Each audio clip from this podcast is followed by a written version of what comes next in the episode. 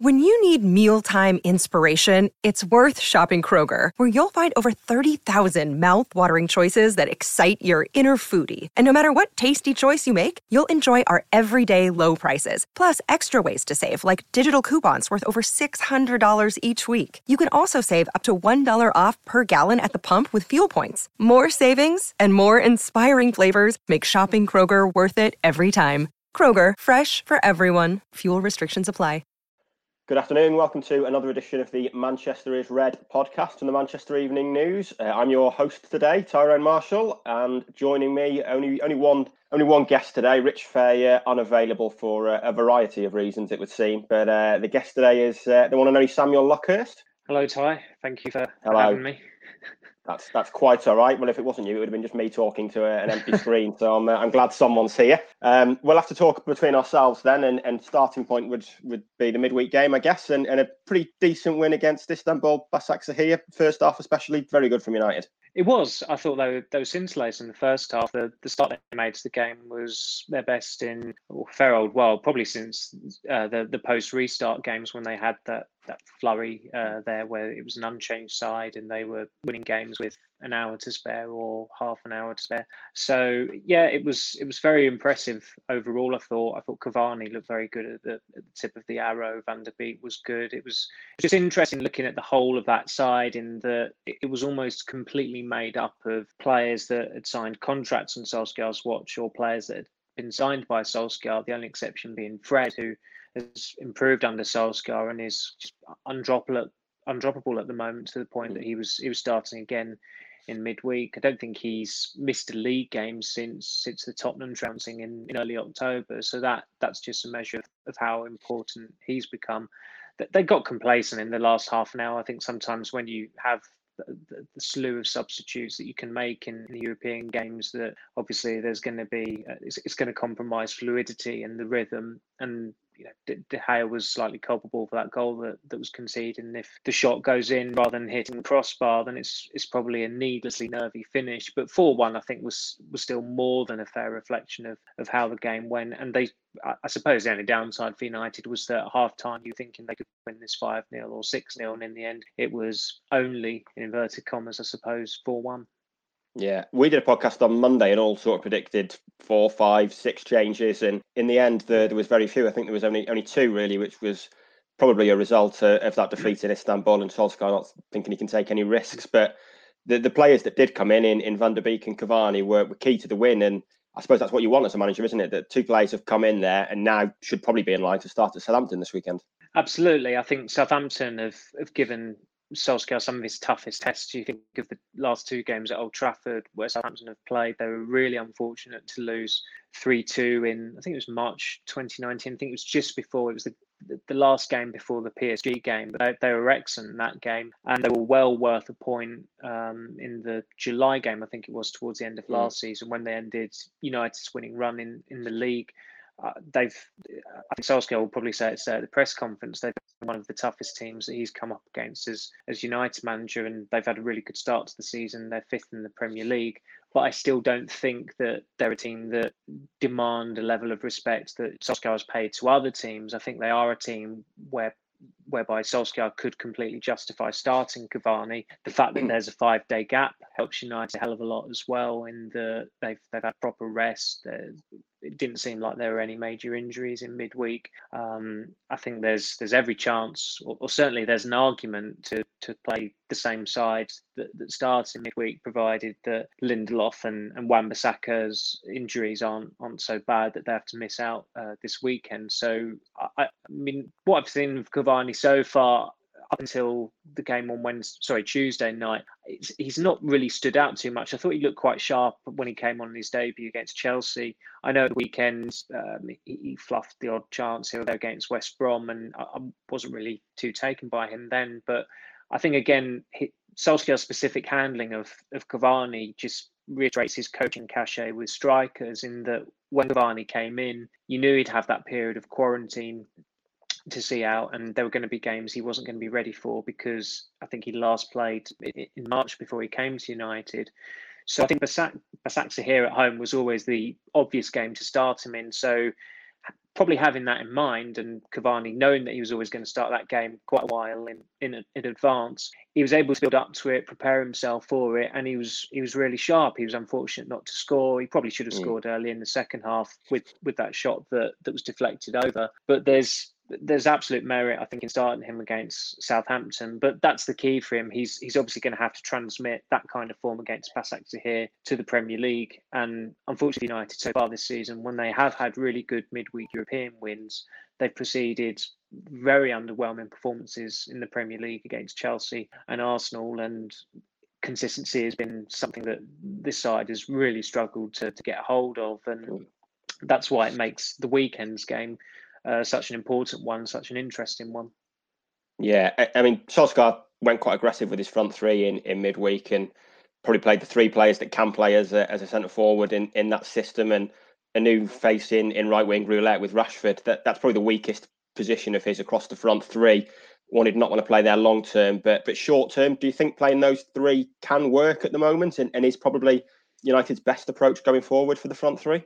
I think that was something that I tried to reflect on my piece on Tuesday night. In that, although Rashford played very well, you can't really see him staying there for the long run. Um, if, if he does turn out to be a really good right winger, then I think that will surprise everyone because he he doesn't like playing there. I think coaches who have worked with him before at United have said that he doesn't like playing there. Martial doesn't like playing there as well. Um, I think Mourinho was was pretty adamant that those two had to be wingers while he was manager at United, and even now under Solskjaer with Martial, you're wondering is he going to go back to the wing? I still think it's very premature to write off Martial as a striker just because he's had a three match ban, he's missed a couple of chances, he's just having one of those periods where it's not going for him. I'm not saying he's going to be a number nine like Kane or Lewandowski. I, I really don't think he will be. I, I don't think he's got that about him. I don't think he's a specialist enough striker to hit the heights of, of those two um, players who probably at the moment you'd argue are the only world class out and out strikers in, in world football. It's it's a very very um, shallow area that pool. Um, but with Rashford, it, has got to be worth trialing every now and then. I think with if you're taking Greenwood into account as well, he, he just strikes everyone as a player that is going to end up more centrally.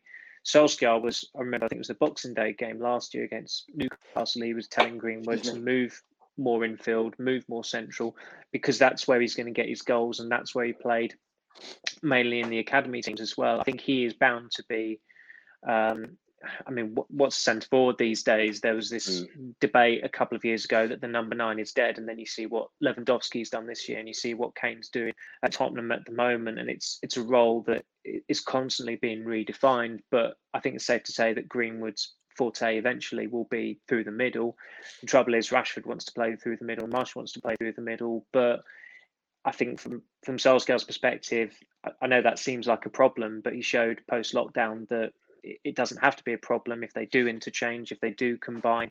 And that's probably the thing that he's got to try and really try and um, what's the word? It's probably a really basic word, but just I'm, having a, I'm having a complete brain freeze here, which is not good whatsoever. Crack. That was li- that was literally it. Crack. Crack. Crack. Um, yeah, it, that's that's that's what he's got to crack. It's it's got mm. to be you know getting those three in that team um, changing positions constantly, pulling defenders out of out of position, a little bit like what Liverpool do with with Mane, Salah, and, and mm. Firmino. Mm. Firmino's striker, he must be the most selfless striker in the world because I think he makes Mane and Salah better players by virtue of how selfless he is off the ball and on the ball. And so that's something for, for United to aspire to. I know that's not a popular comment after what Moyes said all those years ago, but ultimately they have got to aspire to have a front three playing at that consistent live, level of uh, of Liverpool's front three, and that's not even mentioning Diogo Jota. Yeah, and I guess that that win in midweek kind of papered over those cracks in, in Istanbul and re-exerted United's authority in in this group, and they're in a position now where they can get the job done next week and, and try and rest players, which I guess is is absolutely essential given the schedule that, that's coming up, isn't it? I think they've got nine games in December, and that's guaranteed. Mm. It's not like there, there, there's one game that could change there. They've they've all got fixed dates now after the fixtures were were finally confirmed by by the Premier League on Thursday. So it is going to be a fascinating period because there have been previous United managers who have had some utterly torturous Decembers and and have still survived them. I mean, Van Gaal really should have been sacked five years ago in December when I think they lost four games and they didn't win a single game in December. You had the infamous winter of discontent in '89 with with Ferguson and the three years of excuses, and it's still crap bedsheet being unfurled. On the Stretford end, Moyes had two really bad defeats in December. Uh, how long ago was that now? Seven years ago, nearly to to Everton and Newcastle, and I remember still very young at the time, back when I was young, right at the time that he, he, he should be sacked then as well because I was I was just I was convinced he was never going to be a success at United anyway. Yeah. But I, I think I still think that the season the season was salvageable at that stage. So it, it is one of those periods, even taking into account that the season started a month later than usual, where managers can can be under the cosh. And Solskjaer, you know, quickly quelled that last year with those two brilliant wins over Tottenham and City in the space of a week, which I think was right at the start of December. So you look at the fixtures and how, tricky they are, how tough they are. Um, it's you know it is an invidious time in, in in a lot of ways, but it's also a period that United have got to relish, and it's still it's still going to be surreal. Obviously, with with no supporters being at the the majority of those games, you would think as well. So I think again, just looking objectively at Solskjaer at the moment, I know things can change extremely drastically, and this time next week we might be there might be a completely different tone to how we're talking about United because they've got Southampton on Sunday and PSG on, on Wednesday. But objectively, they are a point away from the last 16 in the Champions League. They are in a quarter final of a cup competition. They're back in the top half of the table after only nine games played. We're only a quarter of the way through the league season, I think. So it's not too terrible, but of course, this this spell has been punctured by some pretty shambolic and abysmal defeats that mm. do make you question um, his suitability as manager. And I think that's just been a recurring theme ever since he was yeah. given the job on a permanent basis, anyway. Yeah. Before we move on to look at Southampton, one um, story of yours from Thursday, I think it was, Timothy Fosu-Mensah in line oh, for yes. a, a, new contract. Um, one that took me a little bit by surprise on my day off. Can you me, see the yeah. logic? Can you see the logic in United trying to, to tie him down to a, another new deal? Um, there is there is some logic if you're looking at it from a perspective, but I think from a United fans' perspective, there's probably no no logic, and even from a journalistic perspective, mm. there's no logic. Um, Solskjaer liked Fosu-Mensah before he even brought him back in from the cold at Palace in, in July, I think it was. And his apparently his attitude in training had impressed him. His training performances had impressed him. Uh, I think there was some surprise that the one year extension was triggered on his contract purely because he hadn't played for United in three years. And if they were going to do away with James Wilson last year, who was someone you thought they might get 500 grand for, then maybe you know Fosu-Mensah would be let go as well. But at the time, I was told that his his reputation on the continent was quite high. Just the profile of, I suspect, an Ajax schooled Ajax. United Academy graduate who has attained caps um, with with Holland and who I think was named in De Boer's provisional squad in late September as well because he'd he'd played in the in the Palace game. So his his reputation is is quite is quite decent on the continent, and also he's only 22 years years of age still, which he doesn't doesn't seem that way because he's been around for a while. Um, and from United's perspective, he's he's a utility player. Um, he can play at right back, he can play at centre back, left back, midfield. I don't really think anyone knows what his best position is. He is a midfielder by trade, but he's played most of his games for the first team, the United first team, and Fulham at Palace at right back. But having that versatility is is is rare, I guess, with, with some players. And also, if it doesn't work out after a year, there's every chance that they will be able to sell him. But I think that's that that is the problem with United. You've seen with Andreas Pereira when when you tie down a player on a new contract, and when it becomes clear that they are surplus, it becomes very difficult to sell them. And the way United are having to go about it an awful lot of time now is just by arranging loan deals and getting a loan a loan fee in the process. Um, even Chris Smalling, who was eminently sellable in the summer, only left on deadline day, and that was only confirmed after you know, the, the Telles deal was announced, and it just so happened that that Smalling was leaving for exactly the same fee. So you know th- there is an element of whoever comes in, or sorry, whoever's going out is going to dictate who comes in there. But it, it is it is strange. I mean, I still wouldn't be surprised if Fosu-Mensah does go. I mean, he can agree a free contract deal with with clubs in January if he doesn't sign an extension before then. But it is if that announcement does happen, he does sign a new contract. Um, I think that announcement is going to go down like a lead balloon. But mm. I mean, I was told, I think it was last last month or earlier this month, in terms of the way United go about contracts, because it's been extremely dubious to say the least. That since they appointed Cliff Baty as the chief financial officer in 2016, in they tie down players on deals because it protects the asset. I think it was the asset value, and it looks good on the balance sheet. The trouble is, of course, United have overestimated their capacity to get fees for these players who have just been given, um, frankly, excessive contracts and they can't sell them. Rojo is a case in point. Phil Jones is another one. So it's why that it's not beyond the realms of possibility that someone like Jesse Lingard, who is more renowned for flogging pistachios than scoring goals these days, could actually, you know, have get get a new contract, mm. which seems remarkable. But um, that that whole asset management has to be factored into it. it. seems, as I said, it seems risible, but that's the way it could go. And it's the same with Pogba as well because he's such a valuable player, even though he doesn't deserve a contract, and it looks like they are just going to have to sell him next summer. Um, is another one. I think he's you know he's approaching the last eighteen months of his deal. So it's a strange way they go about contracts, but the financial aspect of it is is very imperative when it comes to what the balance sheets look like. Yeah, I mean they've got such a big squad. I think 31 senior professionals at the moment. That it almost feels like they have to just accept some of these players yeah, leaving on a free just to, to trim down the numbers and, and take the hit rather than risk tying players down and then finding them unsellable as they have done in the past with Rojo yeah. and, and Phil Jones and others. Yeah, um, I, I agree. Yeah, uh, moving on to Southampton, then I guess selection wise, the, the real interesting thing here is going to be the midfield and, and whether he goes with that same midfield of, of Fred, Van der Beek, and, and Fernandes. What do you see happening? What do you see Solskjaer doing here? Do you think he'll, he'll play the same team in the same midfield? Well, I think a lot depends on the fitness of McTominay, which kind of went under the radar in midweek because I don't think he was on the bench even uh, for the yeah, for the Basaksehir game. So that would suggest that he's carrying a knock of some kind or he's not completely fit.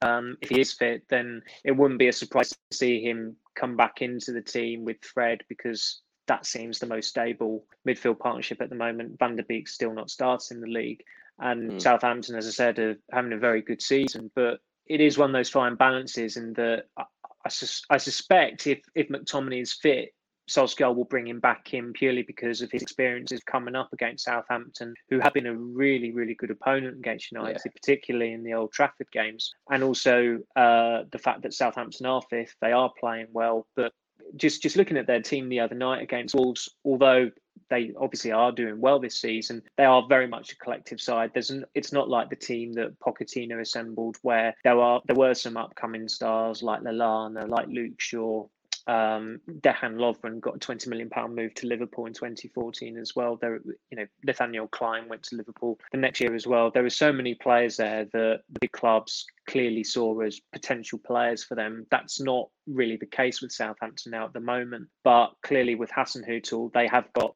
their identity back that they had when they first when they got promoted back to the Premier League in 2012, and Adkins was the manager, and then Pochettino came rather surprisingly at the time midway mm. through that season, and there was a successful transition with Koeman, but then they lost their way, and you know the, the, the nadir, I guess, was appointing Mark Hughes, who just seemed a very un-Southampton manager, but Hassan Hasenhüttl is you know is, is pretty wedded to the club now. I think he got a new contract in the summer as well, and things are going well. So it's it's that fine line of not underestimating them, but also not overestimating them, and that's why I think there is an argument to to play Van der Beek and mm. Cavani. But I suspect, I just suspect that if if McTominay is, is available, then Cavani and Van der Beek won't start. But if they do, it'll be interesting to see how that goes because Van der Beek's not starting the league yet. And neither yeah, absolutely. Yeah, absolutely. I would tend to agree with you that if McTominay is fit, Van der Beek won't start, which I'm sure will go down brilliantly on uh, on Twitter at, 1 p.m. on Sunday, which we'll have the uh, the joy of. I mean, yeah. they kind of touched on it, and you weren't fit because you were at the game on uh, on Tuesday, and I was doing it from home, and they touched on it in commentary really that that United midfield gives it gives United a lot going forward, but can be quite open as well. And yeah, they were kind of saying if, if they played this way against PSG, it could finish nine all. And you, you can kind of see that argument, can't you? That Fred and yeah. Van der Beek give United a lot, but can be got at as well and leave a, a, a fairly ropey defence still badly exposed. And I guess that's the risk that Solskjaer has to try and balance for, for these bigger games, doesn't he? Yeah, I mean, as I said, with with Van der Beek and Fred, you're not going to play them against City next month. I just don't. I, I, don't really see that happening. I think that's a game that McTominay, unless something goes wrong, excuse me, absolutely has to start because he's he's suited to that occasion as he's suited to the occasion of PSG, and that might be something Solskjaer has to bear in mind. McTominay is not quite fit enough for this weekend, or there's an element of risk around it. Do you risk him and therefore he could miss the PSG game on Wednesday night when he's arguably more needed for that PSG game. Some mm. might disagree with that, but I think you know Solskjaer is having to select teams for games a week, weeks in advance now because of of the fixture congestion, how relentless it is. As you said the other day, they've got midweek games going well into January. Um, I know there are no FA Cup replays this season, but given how condensed the season is, um, I don't think that's going to make too much of a difference in terms of how um, how relentless the schedule is for for the players. So it, will be interesting to see when these big games come along next month. Like the, the City game is obviously the standout one. Leicester to a lesser extent, I suppose. Um, and, and you don't know where Leicester might be in the league come that Boxing Day game, but they are, you know, they, they're kind of in United slipstream these days. So there, there has to be an element of respect paid to them when it comes to to picking teams. But I think Southampton is a game where where Solskjaer can justify Van der Beek and Fred. But of course, if they lose it and they lose it in a way where those midfield the midfield two are exposed, then it's going to back up his argument that McTominay and Fred is is the way forward with Fernandes ahead of them. Yeah, and one player that we know is probably the first name on the team sheet is Fernandes. We we spoke on Monday about whether United are over reliant on him, and, and possibly they are. But I mean, who can blame them at the moment? His his his record since arriving is just absolutely phenomenal, yeah. isn't it? And he, he keeps delivering.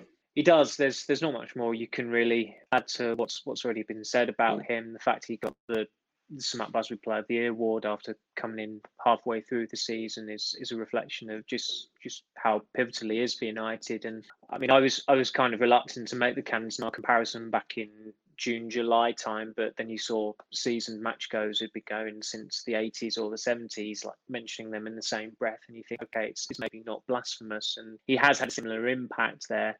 Um, you know, Rio Ferdinand was lamenting the lack of leaders or absence of leaders in the United squad in midweek. And I think he had half a point when he was saying, you know, nobody was on Fernandes's case when he was giving the ball again, away against West Brom. Well, the irony is, I think if someone was doing that, Fernandes would be on their case because he's never he's never hesitated since he came in of mm uh, advising or admonishing teammates. He's he's got you know he's racked up quite the kill list I think on on that front. And something something clearly happened at half time against Tottenham where it got quite heated and he was involved in that. Um, he's just a spiky character, but United yeah. need spiky characters. They need someone who's going to put Pep Guardiola back in their box during a derby. Um, that, that you know he was he was already uh, very much you know fans' favourite by that point, but that just revered and that that just made him more revered even more, and he captained the team at PSG last month as well, which again was a reflection of of his status in the squad. And even though there's an element of the individualist with